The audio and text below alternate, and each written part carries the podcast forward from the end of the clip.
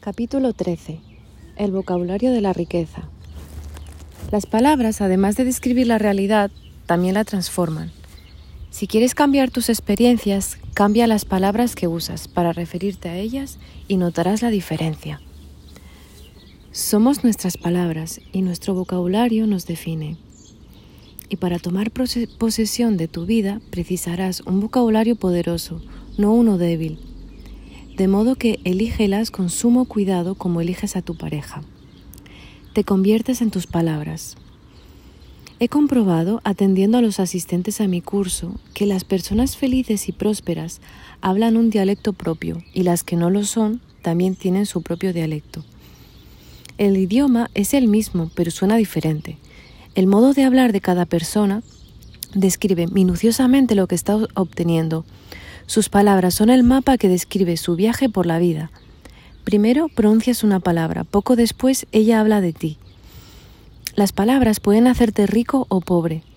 Son una palanca para ambas cosas. Siempre afirmo que las palabras son gratuitas, no cuestan dinero, pero pueden costarte tu dinero. Tus palabras moldean tu realidad. Palabras pobres, resultados pobres. Palabras prósperas, resultados prósperos.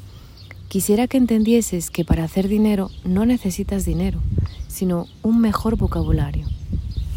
Por ejemplo, hay palabras muy pobres como fácil, difícil, suerte, imposible, problema, fracaso, intentar, miedo.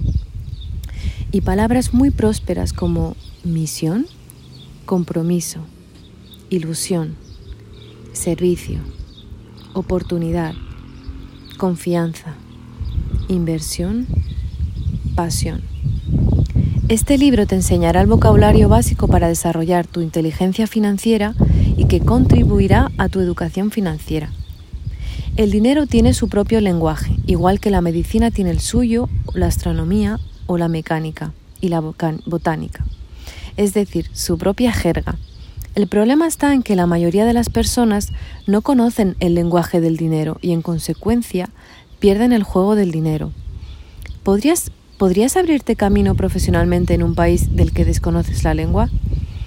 Claro que no. Si en la escuela se enseñase el lenguaje del dinero, los problemas financieros serían erradicados de la tierra, como lo fue la viruela en su día, y contaríamos con más emprendedores libres financieramente que empleados luchando en la carrera de la supervivencia.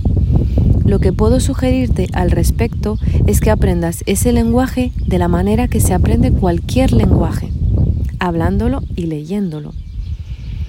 El premio de ganar la carrera de la supervivencia es sobrevivir pero no vivir. Pasión. Adoro esta actitud. La vida de cada cual es su actitud. Si quieres cambiar tu vida, tendrás que cambiar tu actitud. En mi caso, junto con la disciplina, es lo que más me ha ayudado siempre y forman un cóctel invencible. Mi cóctel es pasión y disciplina. Isaac Andy, Mr. Mango, es el segundo hombre más rico de España. Junto a su hermano creó la cadena de moda Mango, hoy presente en todo el mundo. Isaac con solo 18 años llenaba con camisetas indias y zuecos el maletero de su coche para venderlos por los mercadillos del país. Cuando el género ya no le cabía en su tenderete ambulante, alquiló un pequeño almacén. Hoy posee el mayor centro de diseño textil de Europa, con una plantilla formada por un 80% de mujeres y con personas de docenas de nacionalidades diferentes. Su secreto, la ilusión, la disciplina y la pasión. Por las palabras que usa una persona y sus expresiones más habituales, puedo descubrir cuáles son sus creencias inconscientes. Basta con escucharla hablar.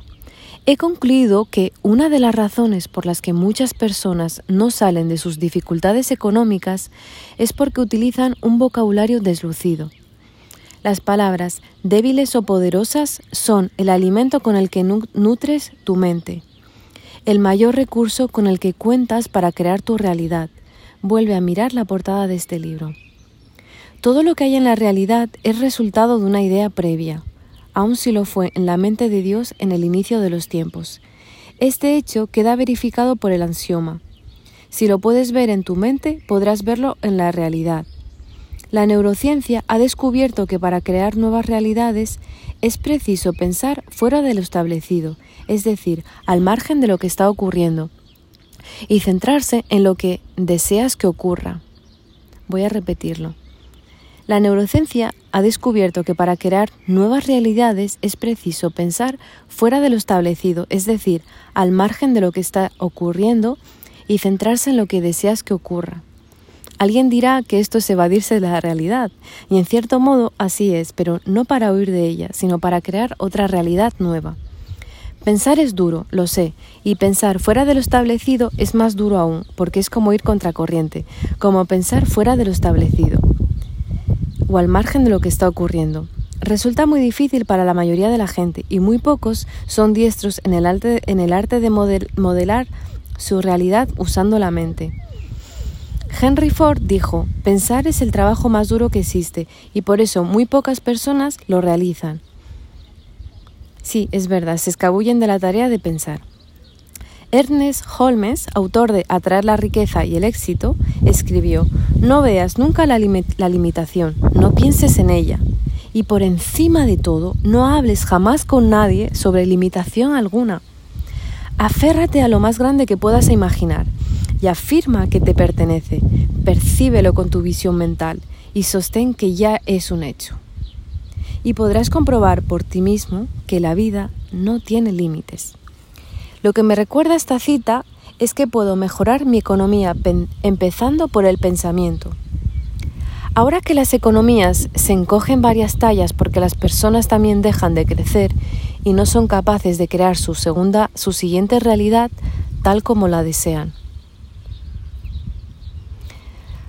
Cuando el pensamiento y las palabras que lo expresan se empequeñecen, la realidad le sigue en su viaje hacia lo minúsculo.